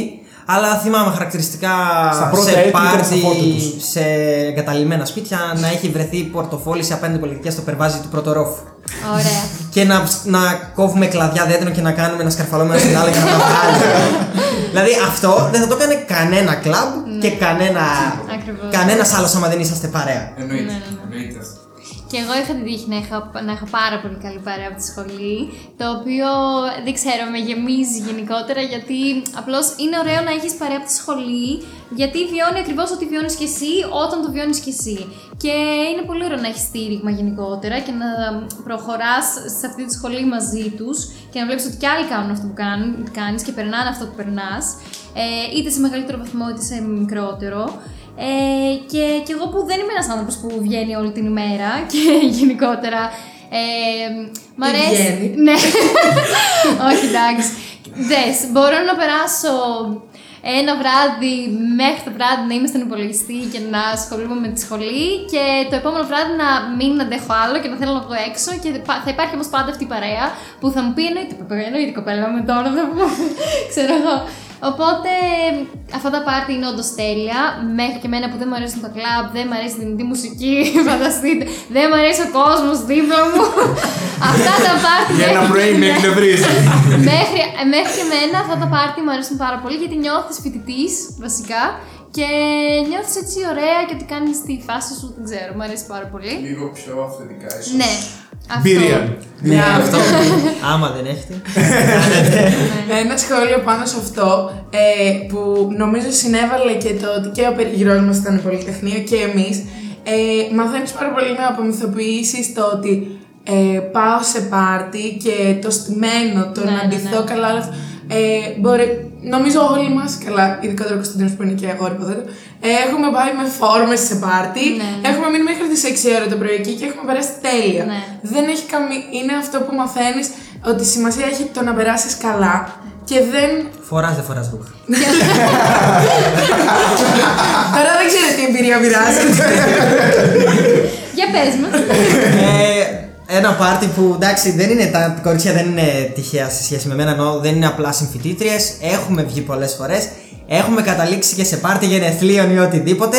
Άτομα του κοινωνικού μας περίγυρου, δεν θα πούμε ονόματα, έχουν βγάλει και την πλούζα τους ρε παιδιά. Και μια και δύο φορές. και μια και δυο και τρεις και πέντε και δέκα. Και έχουμε πιει και λίγο παραπάνω και έχουμε πει και πέντε-δέκα βλακίες. και μπορείς ένα τυχαίο τραγούδι του Ρουβά. Λέμε. ναι, τώρα. Ο Κάτι άνθρωπο. τυχαία και ενέργεια που μπορεί να μην ήμουν και εγώ Μπορεί παρά. να μην- 29 μέτρα το 2015. Μα με το που μπήκα εκείνη την ώρα στο χώρο αυτό το πράγμα πέτυχα. Γιατί υπάρχουν shows σε αυτά τα πάρτι πάνω απ' όλα. Αλλά έτσι περνάμε καλά. Ναι, και Είναι μετά οι από αναμνήσεις που μας μένουν στο τέλος. έτσι. Είναι κυρίως το ότι κυριολεκτικά δεν υπάρχει στραβοκοίταγμα και κόμπλεξ και απλά ζεις κάτι αυθεντικό, κάτι ακριβώς όπως είναι, χωρίς να προσπαθείς Και ποιος να σου πει τι, στην τελική ξέρεις όλα τα άπλυτα του καθενό. Στην τελική είναι εκφιασμό. Τι θα το κάνει Ρετζίλια άμα με κάνει. Είναι μία σου και μία μου. Δεν Έχει έχει υπάρχει φίλου ο Κωνσταντίνο, παιδιά, δεν Το ξέρετε. θεωρείο παιχνίων συνεργασία ή. Δεν θα μου δώσει μια εργασία στη σχολή. Δυστυχώς έχει κυκλοφορήσει παντού η, η φωτογραφία σου ή οτιδήποτε. Πώ κάει και το αμάξι σου τώρα, τι να σου πω. Και ειδικά για τα κορίτσια, να πω ότι ε, χωρίς να κάνω κανένα save, ας πούμε, ότι μαθαίνεις ότι μπορείς και χωρίς με, χωρίς το τακούνι σου και έξτρα βαμμένη και να πας στο καλύτερο κλαμπ της γης και το πιο εξ- εκλεπτισμένο, μπορείς να πας σε μια ταράτσα και να έχεις μια Μπύρες, φόρμα. shotgun. Ναι, και να περάσεις τέλεια. Που εννοείται ότι μπορείς να περάσεις τέλεια και με τακούνια και βαμμένη και όπου θες. Δεν κάνω κανένα save. Thank Απλώς, you. ναι, ναι, ναι. Κέλ. Μην μπερδευτούμε, όχι εγώ. και νόμινα. Τέλος πάντων. Ε, αλλά ναι, μπορείς να περάσεις έτσι καλά και το, το εκτιμώ αυτό. Σημασία έχει ότι σου δίνεται η επιλογή να μην το κάνεις αυτό. Όχι, το- ότι μαθαίνεις ότι όλα αυτά υπάρχουν σε έναν μικρό κόσμο στερεοτύπων και αντιλήψεων που δεν συμφωνούμε πλέον. Που μαθαίνεις ότι δεν σε εκφράζουν πια. Που τυχαίνει να είναι οι υπόλοιποι που γεννηθήκαμε και επικαλώ. Ή μπορεί και να σε εκφράζουν. Δεν, είναι- δεν έχω κανένα θέμα με αυτό. Αυτό δεν υπάρχει το ελευθερία. πρέπει. Ναι, Απλά πρέπει μαθαίνουμε να να σταματάει. εφαρμόζουμε τον αυθορμητισμό μας. Σταματάει να Είμαστε σε, εκεί με αυτό. να σε κυριεύει το πρέπει ότι πρέπει να κάνεις κάτι. Και λες θέλω ή όχι. Θέλω, το κάνω. Θα Δεν γίνω θέλω. σκατά, δεν θα γίνω. Φίβο, δεν Πολλά. ξέρω για σένα, αλλά πραγματικά οι περισσότεροι, σχεδόν όλοι οι πολυτεχνίδε που έχω γνωρίσει στη ζωή μου είναι έτσι. Αυτό ακριβώς. Δεν έχουν κόμπλεξ, είναι οικειοποιημένοι με αυτό. Δηλαδή, εγώ δεν θα συμφωνήσω τόσο πολύ για το ανθρωπιστικό σπουδών. Εκεί είναι λίγο. Πάμε με τις νόρμες. Συζητάμε Είναι η αλήθεια. Ε, φράτη σου, Άγιο. Ήθελα να κάνω ένα σχόλιο για τη σχολή πάνω σε αυτό. Γιατί πέραν το ότι προφανώς οι επιστήμες διαμορφώνουν αντιλήψεις και ιδεολογία και Καλώς εχόντων, οι περισσότεροι πολυτεχνίτες ακολουθούν πλέον μετά τη σχολή έναν πιο ορθολογιστικό τρόπο σκέψης. Μαθαίνεις λίγο και ότι ε, μέσα, από αυτή, τη- μέσα από την νοοτροπία που πλάθεις ότι το, η ουσία έχει μεγαλύτερη σημασία από το ε, περιτύλιγμα. Και ε, καταλαβαίνεις ότι πλέον αυτό έχει την επιλογή να μην, το, να μην σου φάει τόσο χρόνο και τόση ζωή όσο σου τρώγε παλιά. Απλά αυτό. Ναι, ναι, καταλαβαίνω ακριβώς τι λες. Ε, ναι, ε, Βασίλη, αυτούς τους πολυτεχνίτες που έχω φίλου και τυχαίνει να μην διαβάζουν εκεί τη μέρα που θα τους πετύχω. Γιατί; Μια φορά το χρόνο. Α, Εγώ. Το κάναμε εσύ. Εσύ είπα όμως. Ναι, θα πω και εγώ ότι είναι λίγο πολύ αυτή, είναι, αυτό είναι το προφίλ αυτών των ανθρώπων που. Ρε παιδιά, εντάξει, τώρα νομίζω ότι οι άνθρωποι που ασχολούνται ειδικά με το Πολυτεχνείο αλλά και με θετικές επιστήμες λίγο πολύ διαμορφώνεσαι και είναι πολύ διαφορετικός ο τρόπος σκέψης με βάση άλλες ίσως κατηγορίες. Για κάποιο λόγο βασικά νιώθω ότι έχουν πολύ πιο στοχευμένο και πιο to the point τρόπο σκέψης. Δηλαδή, δεν ξέρω. Ένα και ένα κάνουν δύο. Έχουν κάπως ένα και ένα κάνουν δύο, αλλά όχι απαραίτητα. Δηλαδή και outside the box θες κάτι να πεις και πες. Ναι, μετά. Πες. Α, Πει αυτό. ένα και ένα ίσον μηδέν μηδέν και Εγώ ένα απλά και- σηκώνω το χέρι μου για να μην διακόπτω την ομιλία και να μην πετάγομαι. το κάνω έτσι και άμα μου δώσετε λόγο θα μιλήσω. ε, ναι, ήθελα να πω ότι να μην ευλογούμε και τα γένια μας. Εντάξει, οκ, έχουμε ορθολογιστικό τρόπο σκέψης, ναι. Αλλά και εμείς χάνουμε σε ένα κομμάτι. Δηλαδή, χάνουμε λίγο τον ανθρωπιστικό και τον κοινωνικό χαρακτήρα μας κάπως, ή τουλάχιστον δεν καλλιεργείται καθόλου μέσα από τη σχολή. Το οποίο είναι ένα προσωπικό μου παράπονο. Γιατί. Λόγω ακαδημαϊκών υποχρεώσεων, αυτό θες να πεις. Όχι μόνο, ότι σαν μηχανή. Δεν υπάρχει κάποιο μάθημα που να αφορά τα ανθρωπιστικά, ας πούμε. Που όχι ότι. Όχι με αυτή την έννοια. Ναι. ότι δεν θα σου διαμορφώσει κανένα την ιδεολογία ενός συνειδητοποιημένου μηχανικού. Θα βγεις στην κοινωνία και θα προσπαθήσεις μόνος σου να μάθεις ότι πέραν από την ευθύνη στο κέρδος και στη βιομηχανία έχεις και μια ευθύνη προς την κοινωνία, το περιβάλλον και τον εκάστοτε παράγοντα. Άρα δηλαδή δεν, πα- δεν καλλιεργείται η ηθική δηλαδή κατά κάποιο Όχι η τρόπο. ηθική, η πολυπλευρή, πολύπλευρη, ε, της- το πολύπλευρο της κοινωνίας. Το ότι εμείς βλέπουμε το επαγγελματικό. Αντίστοιχα στους ανθρωπιστικούς, αυτό το κομμάτι είναι πολύ πιο καλλιεργημένο και προφανώς λόγω του ότι δεν έχουν θετικά μαθήματα ή δεν ε, γίνεται αντίστοιχα μια πιο θετική διαμόρφωση του, της νοοτροπίας, έχουν πιο ε, λιγότερο ανεπτυγμένο το κομμάτι του ορθολογισμού. Ε, όχι του ορθολογισμού, λάθος το είπα. της πρακτικότητας της σκέψης Πραγματικότητα τους, σκέψης, της αυτό ιδεολογίας Αυτό είπα τους. και εγώ πριν πρακτικά. Δηλαδή είναι καταλαβαίνω. Πριν Όχι, ήθελα να κράξω το Πολυτεχνείο, καταλάβατε. Γιατί τόσο καλά είπαμε, Τώρα δεν δεν φτάνει μπορεί. Λίγο. Πριν ε, αφήσουμε και την κοινωνική ζωή, υπάρχει κάποιο άτομο, κάποιο μαγαζί, κάτι το οτιδήποτε στα φοιτητικά σου χρόνια, κάποιο, ε, κάνετε κάποιο mention πριν Μνήα. αφήσουμε. Μνήα, πρέπει να το λέμε. Μνήα, μνήα, μνήα. Μνήα. Μια ιδιαίτερη μνήα πριν να αφήσουμε την κοινωνική ζωή και φτάσουμε προς το. Α, εγώ δεν έχω βιβλίο. ένα άτομο, έχω δέκα. Είναι η παρέα μου. Μπορώ να σας πω Μπορείς να πεις ονομαστικά ό,τι ποιοι θέλεις. είναι. Ε, και εγώ είναι η παρέα του. Ναι, η παρέα μου είναι ο Μανώλης, είναι ο Μάριος, είναι ο Βύρον, ο Αχιλέας, ο Φώτης, ο Νίκος, ο Μιχάλης, ο Δημήτρης. Αυτοί είναι, είναι παιδιά οι οποίοι τους έχω στην καρδιά μου και είναι, μου κάνανε τα χρόνια ξέχαστα και ελπίζω. και ο Τόλης. Μην ξεχάσουμε τον Ναι, όχι, αρχηγό. όχι. Ο οποίος είναι γνωστός σαν. Ο, δεν θα πούμε ονόματα περαιτέρω, είναι ο Τόλης, το Λάρα, συγγνώμη. Ε, είναι τα άτομα τα οποία μου έκαναν τη σχολή ακόμα πιο ενδιαφέρουσα από ό,τι είναι. Αυτό γιατί δεν προωθούμε τον τζόγο πάντα, ε. Ναι, για αυτό. Να πούμε και εμείς τα κορίτσια. Ναι, και εμείς, εγώ με την Άρτεμις, παρόλο που έκανε shout out στην παρέα του, Όχι. του Κώστα, είμαστε σε άλλη παρέα. Όχι, εντάξει, από. Δεν είμαστε αντίπαλοι στο τόμο όμως. Όχι, σίγουρα δεν είμαστε. Εγώ δεν ήμουν αντίπαλος κανένας. Ε, και εμείς με την Άρτεμις από τα πρώτα έτη κάναμε έτσι μια πολύ όμορφη παρέα με την Γκέλ, την Αγγελική και τη Σωτηρία. Γεια. Γεια. Ε, και προφανώς τα άτομα τα οποία σου διαμορφώνουν τη ζωή είναι πολύ σημαντικά. Ε, εγώ γενικότερα θα ήθελα να αναφερθώ τόσο στο κομμάτι της σχολής που τα κορίτσια σίγουρα μου το κάνουν αξέχαστο και στο κομμάτι των φίλων που είχα γενικότερα στη φοιτητική ζωή που δεν θα, δεν θα πω ονόματα, αλλά ξέρουν αυτά τα άτομα ποια ήταν. Είναι πολύ σημαντικό να περιβάλλεσαι από έναν κύκλο που σε στηρίζει, αλλά περνάτε και καλά μαζί. Αυτό είναι ο κύκλος που κάνει τη φοιτητική ζωή, τίποτα άλλο. Πριν κλείσουμε το κοινωνικό, αγαπημένο φαγητάδικο. Φαγητά. Στη Θεσσαλονίκη. Φαγητάκι, παιδιά, είναι η λέσχη. Παιδιά, είναι, Ποιος το είναι στοιχημάτισε. δωρεάν φαΐ. Ωραία φαγητά. Συγγνώμη, εντάξει, αυτό με τα πάσο και κάρτε σίτη και τα σχετικά δεν θα το σχολιάσουμε τώρα. ε, είναι δωρεάν φαΐ, αλλιώς ξέρω εγώ ό,τι υπάρχει σε φοιτητικό. Είναι ο Οδυσσέας, είναι, είναι το. Δεν θυμάμαι πώς λέγεται, δεν θυμάμαι τώρα άλλα μαγαζιά. Εγώ μένω κοντά στον Οδυσσέα, με- πηγαίνω στον Οδυσσέα. Αλλά υπάρχουν πολλά φαγητά. Το εδεσαϊκό, ας πούμε, είναι ένα ακόμα. Ε, εγώ θα πω το πρώτο που μου έρθει στο μυαλό, γιατί μάλλον εκεί έχω πάει πιο πολύ απ' όλα, Είναι το κηλικείο του, του Πολυτεχνείου. Όχι, Δυστυχώς. Το κηλικείο, ειδικά του Πολυτεχνείου, νομίζω ότι έχει μια ιστορία. Ναι, είναι ιστορικό, είναι αγαπημένο. Δεν Το ξέρω το, και δε- εγώ, δεν του- δεν το καμία θεωρώ σχέση. όμορφο, αλλά, δεν Αλλά- θα το άλλαζα με Ούτε τίποτα. εγώ πραγματικά. Και πραγματικά με το που είπατε μέρος που τρως, μου ήρθε απλά να τρώω καφέ με κουλούρι στο κηλικείο. Και εγώ η αλήθεια είναι ένα φραπέ από εκεί τον έπαιρνα.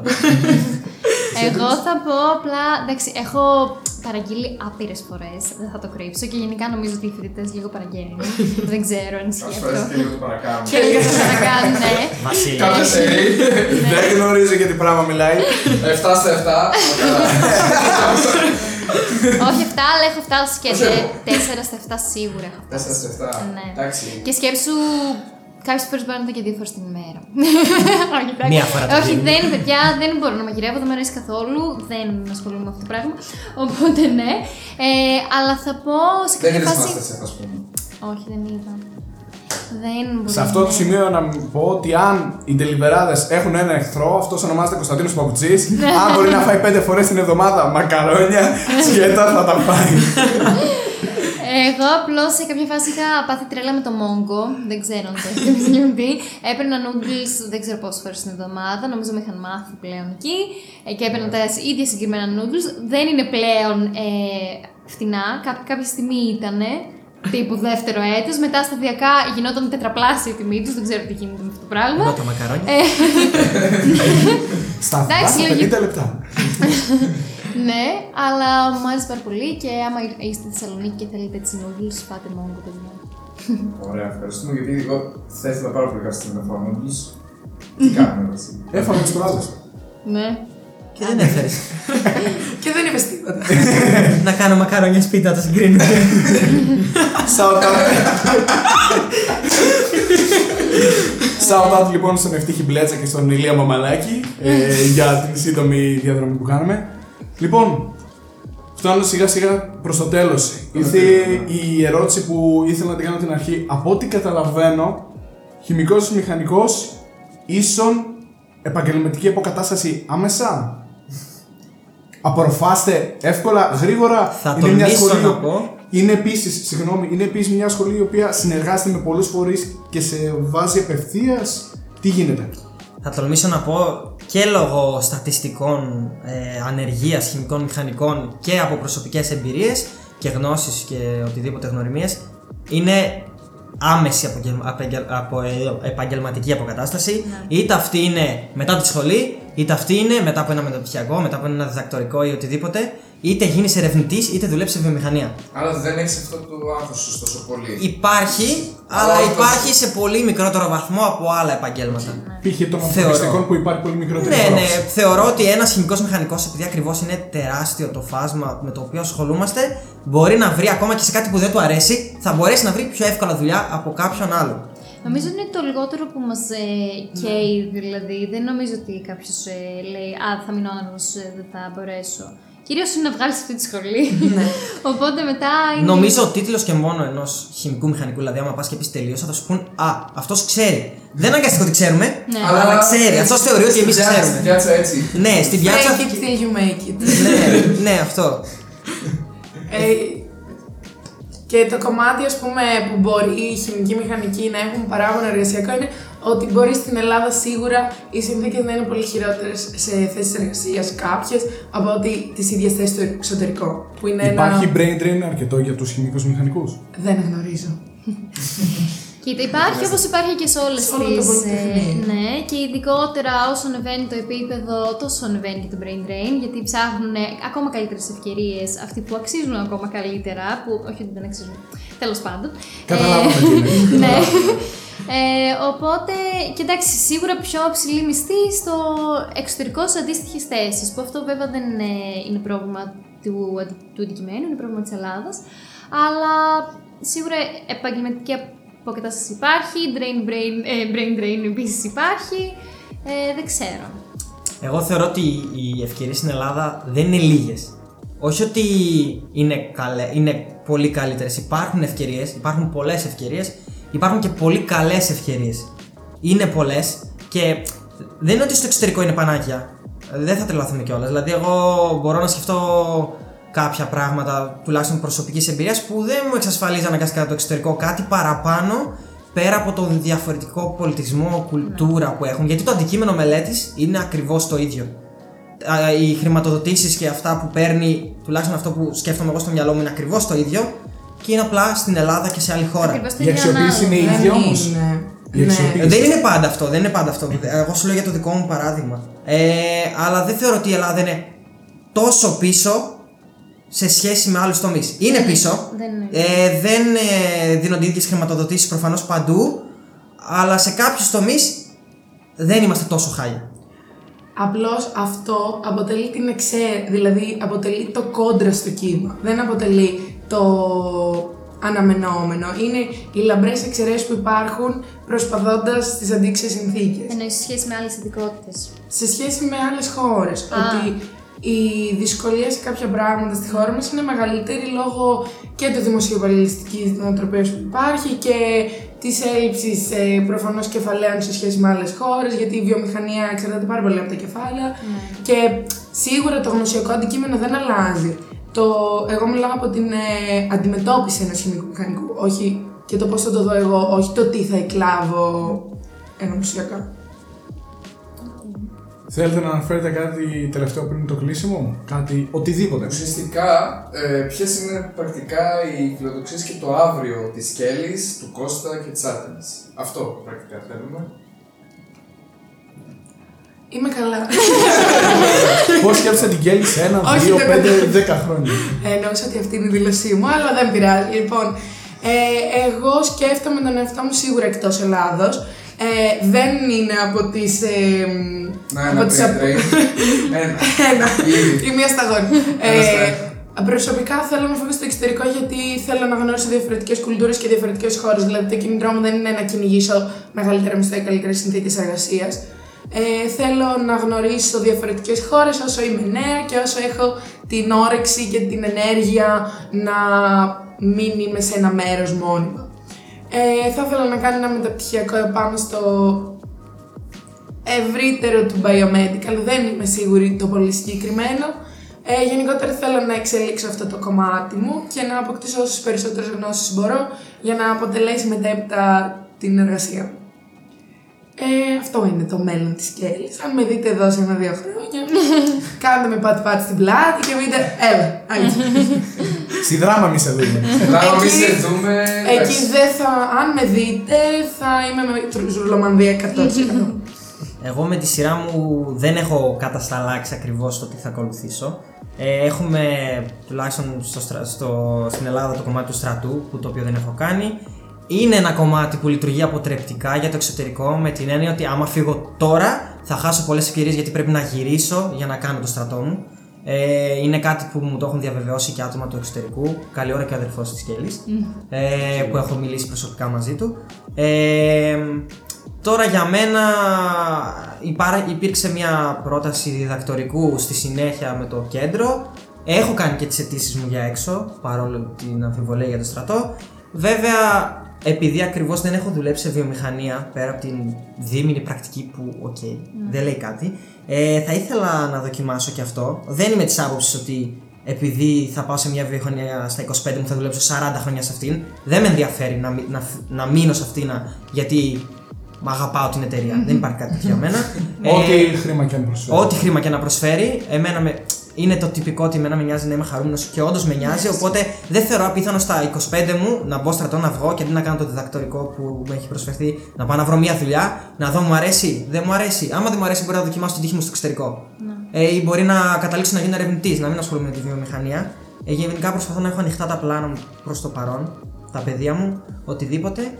Ε, το τι θα κάνω θα φανεί σε λίγους μήνες.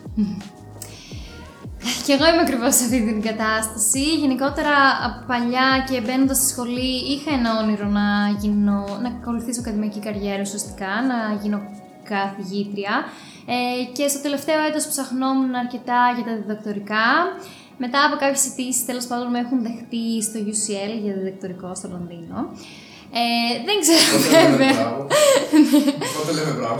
δεν ξέρω. Καλά, δεν είναι για μπράβο, απλώς... Καλά, ναι, τέλος πάντων. Θα τα δεχτώ εγώ.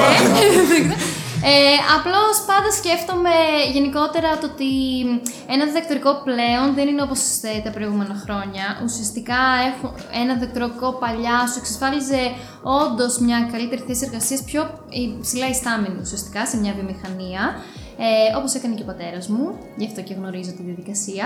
Ε, πλέον και αυτά τα τέσσερα χρόνια που θα είχες στο διδακτορικό, αν τα είχες εργασιακή εμπειρία, ίσως να είναι και καλύτερο για μια βιομηχανία. Αν πάλι θέλεις να ακολουθήσεις ακαδημαϊκή καριέρα, σίγουρα είναι απαιτούμενο βασικά. Απαιτούμενο, ναι. Για να πας μετά στο postdoc. Ναι, για να πας μετά στο postdoc και κάποια στιγμή να φτάσεις να γίνεις καθηγητής είτε στο εξωτερικό είτε εδώ. Ε, πολλά παίζουν γενικά και νομίζω ότι σε όλους το, μυαλό, το μυαλό μας, σε όσους θέλουν να ασχοληθούν με διδακτορικά και έρευνα, υπάρχει μέσα στο κομμάτι η δουλειά, γιατί είναι και το πιο άμεσο ε, και αυτό που βλέπεις από την πλειονότητα. Δηλαδή, νομίζω από αυτούς που θα αποκτήσουμε, αν κάνει διδακτορικό το 5% νομίζω είναι πολύ. Δηλαδή που, δεν είναι, που παλιά γινόταν περισσότερο, τώρα είναι εκεί στο 5% πρέπει να είναι. Ε, αυτά θα δείξει τι θα γίνει το μέλλον. στο μέλλον. Ένα πολύ αρνητικό της Ελλάδας είναι ότι στα διδακτορικά δεν υπάρχουν υποτροφίες. Ναι, αυτό δεν το έχουμε. Ναι, δεν το είναι έχουμε ένα σχολήσει κομμάτι. πολλές, ναι. Τουλάχιστον στο δικό μου τομέα, ευτυχώς για εμένα έχει λυθεί. Η πρόταση που μου έχει γίνει είναι χρηματοδοτούμενη. Ε, με έναν μισθό πάνω από το βασικό προφανώς για να μπορέσουμε και να ζήσουμε. Ε, αλλά στην Ελλάδα πρέπει να βρεις εσύ ο ίδιος τη χρηματοδότηση. Κάτι που στο εξωτερικό δεν υπάρχει περίπτωση να σα αφήσουν. Τα έχουν όλα ήδη μελετημένα σε ποσά όχι του βασικού, ε, πολλά παραπάνω λεφτά. Αντίστοιχα, μπορώ να πω ένα παράδειγμα για μένα. Εκεί που έκανα έτσι, ο βασικός μισθός είναι 2.000 και εμένα μου προσφέρουν 3,5. Είναι ένα πολύ μεγάλο Οπότε νούμερο. αντίστοιχα με την Αντιστοιχεία Ελλάδα. στην Ελλάδα είναι σαν να δεν παίρνεις υπάρχει. 1.300-1.400 ευρώ.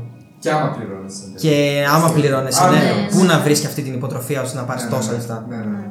Είναι ένα από τα πολύ αρνητικά Συν της ότι Ελλάδας. παίζουν πολλά τις, τα γνωστά της Ελλάδας, ότι μπορεί να συμφωνήσεις κάτι, αλλά μετά να προκύψει κάτι άλλο και στο ενδιάμεσο να αλλάξουν οι μισθοί και, τα, και οι συμφωνίες. Υπάρχουν όλα αυτά. Να κοπούν οι χρηματοδοτήσεις. Ή ότι χρειάζεσαι Να κάποιον για να χρεοκοπήσεις. μπορέσεις να Χρειάζεται μπει κάποιος κάπου. που- ναι, ναι, Ναι. στο Και να πούμε, πάρει- τι- Μην Να τρέπεστε, μπορέσει- μην Μην τρέπεστε. τρέπεστε. Αυτό, να χρειάζεται να κάνεις και εκείνη τη δουλειά που θα σου πούν γιατί δεν υπάρχει εκεί άτομο και Ναι. τα λοιπά και τα λοιπά. Ναι, είναι αυτά τα αρνητικά. Ναι, και μετά γιατί προέρχεται το brain drain ή οτιδήποτε τέτοιο. Εντάξει, είναι ένα πολύ μεγάλο μυστήριο. δεν μπορώ. Ναι, τέλος πάντων. Μυστήριο. Μια, Όλοι ταστα- θέλετε να φύγετε στα εξωτερικά, δεν καταλαβαίνετε. μια τεράστια τασταλία, μια γιγάντια κουτσικέρα. Τέλος πάντων, μικρά γράμματα. Πάντως, πολλοί είναι αυτοί που γνωρίζω εγώ σαν χημική μηχανική που έφυγαν έξω και εν τέλει γύρισαν στην Ελλάδα. Ναι, πολύ. Όχι γιατί εκεί δεν βρήκαν ευκαιρίες, γιατί απλά θέλαν να γυρίσουν. Ναι, ναι. Τους πιάνει και ένα home sickness γενικά, ειδικά άμα είσαι πολλά χρόνια στην Ελλάδα. Ε, στην, στο εξωτερικό θες να γυρίσεις στην Ελλάδα, που είναι και λογικό. Είδα, Γιατί βασικά είναι μια χώρα με εντελώς διαφορετικό τρόπο ζωής από αρκετές της Ευρώπης.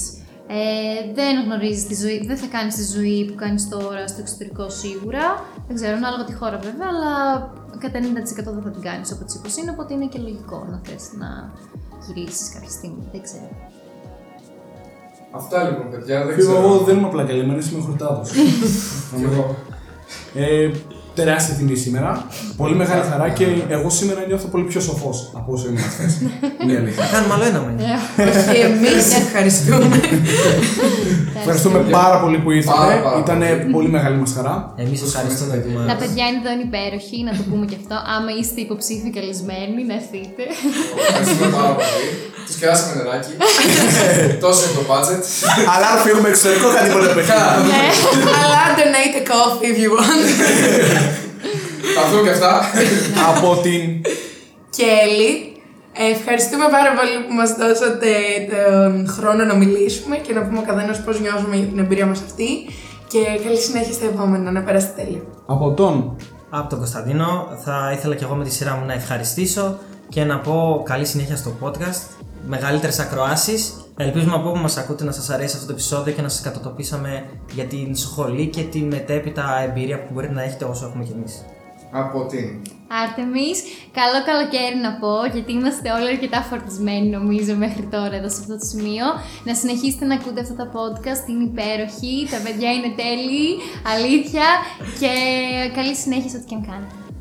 Δεν έχω να προσθέσω κάτι περαιτέρω. Από τον Φίβο Δημητρίου. Και από τον Βασίλη Παπουτσί. Να είστε όλοι και όλες καλά. Γεια και χαρά. Γεια σας.